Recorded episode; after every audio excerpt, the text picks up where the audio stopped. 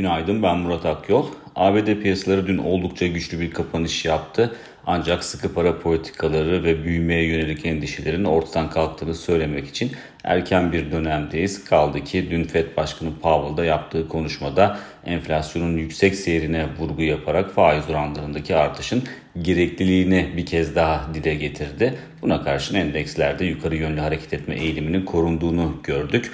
Makroekonomik veri tarafına baktığımızda ise orada aslında çok parlak sonuçlar dün yoktu. E, perakende satışlar verisi açıklandı ki haftanın en dikkat çeken verilerinden bir tanesiydi. Orada piyasa beklentisi e, perakende satışlarda %1'lik bir büyüme olacağı yönündeydi. Piyasa beklentisinin hemen altında %0.9'luk bir büyüme gerçekleşti ancak çok ciddi bir etki de yaratmadı. E, diğer taraftan şirketler tarafına baktığımızda ise orada da hareketlilik oldukça yüksekti. Özellikle e, Walmart'ın bilançosunun bir adım öne çıktığını söyleyebiliriz. Piyasa beklentisinin e, belirgin şekilde altında sonuçlar açıkladı ve bu hem e, şirketi hem de bulunduğu sektörü negatif etkileyen bir unsur olarak çalıştı.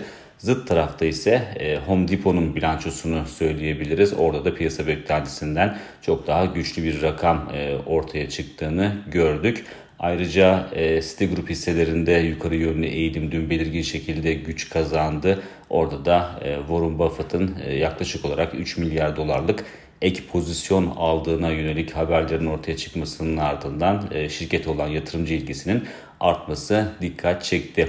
İçeride ise daha çok e, dolar TL'deki hareketlilik yakından takip ediliyor ki orada da e, yukarı yönlü denemeler son günlerde belirgin şekilde güç kazanmış durumda. Geçmiş dönemlerde TL'deki değer kaybının e, bir yansıması olarak Borsa İstanbul'da da yukarı yönlü eğilimin neredeyse aynı oranda devam ettiğini görüyorduk. Çünkü yatırımcılar e, TL'deki değer kaybına karşı hisse senetlerini bir alternatif e, olarak görüyordu. Ancak bu senaryonun içinde bulunduğumuz günlerde çok fazla çalıştığını söyleyemeyiz.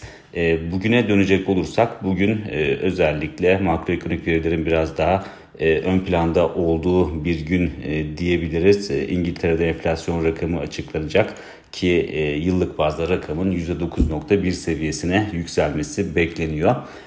Benzer şekilde Euro bölgesinde de enflasyon rakamı açıklanacak. Türkiye saatiyle 12'de gelecek bu veri ve orada da TÜFE verisinin öncü göstergeye de paralel olarak %7.4 seviyesinden %7.5 seviyesine revize edilmesi bekleniyor.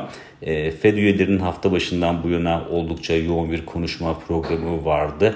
Bugün de Evans'ın bir konuşması olacak. E, saat e, Türkiye saatiyle gece 1.45'te bir konuşması olacak. Dolayısıyla oradan çıkacak açıklamaları da piyasalar yakından takip edecektir. Ancak tabii ki e, Powell'ın yaptığı açıklamaların ardından diğer FED üyelerinin söyleyecekleri biraz daha muhtemelen geri planda kalabilir.